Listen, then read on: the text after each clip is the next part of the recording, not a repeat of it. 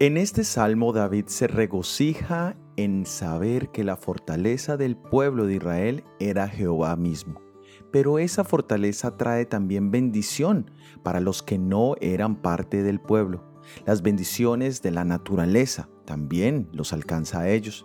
Pero también Dios es el refugio del ungido, que en este caso aplica a David mismo, siendo él un tipo del Mesías venidero, quien tenía la misión de proteger y guiar al pueblo.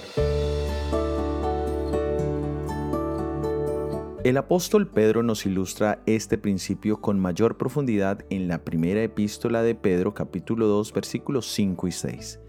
Acercándoos a él, piedra viva, desechada ciertamente por los hombres, mas para Dios escogida y preciosa vosotros también, como piedras vivas, sed edificados como casa espiritual y sacerdocio santo para ofrecer sacrificios espirituales aceptables a Dios por medio de Jesucristo.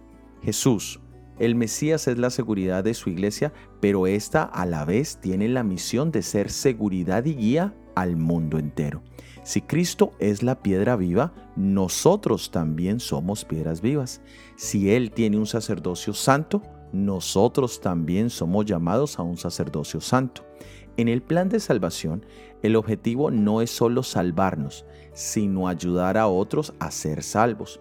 No es solo ser bendecidos por todo lo que Dios nos promete cuando nos sometemos a su gobierno, sino también ser bendición.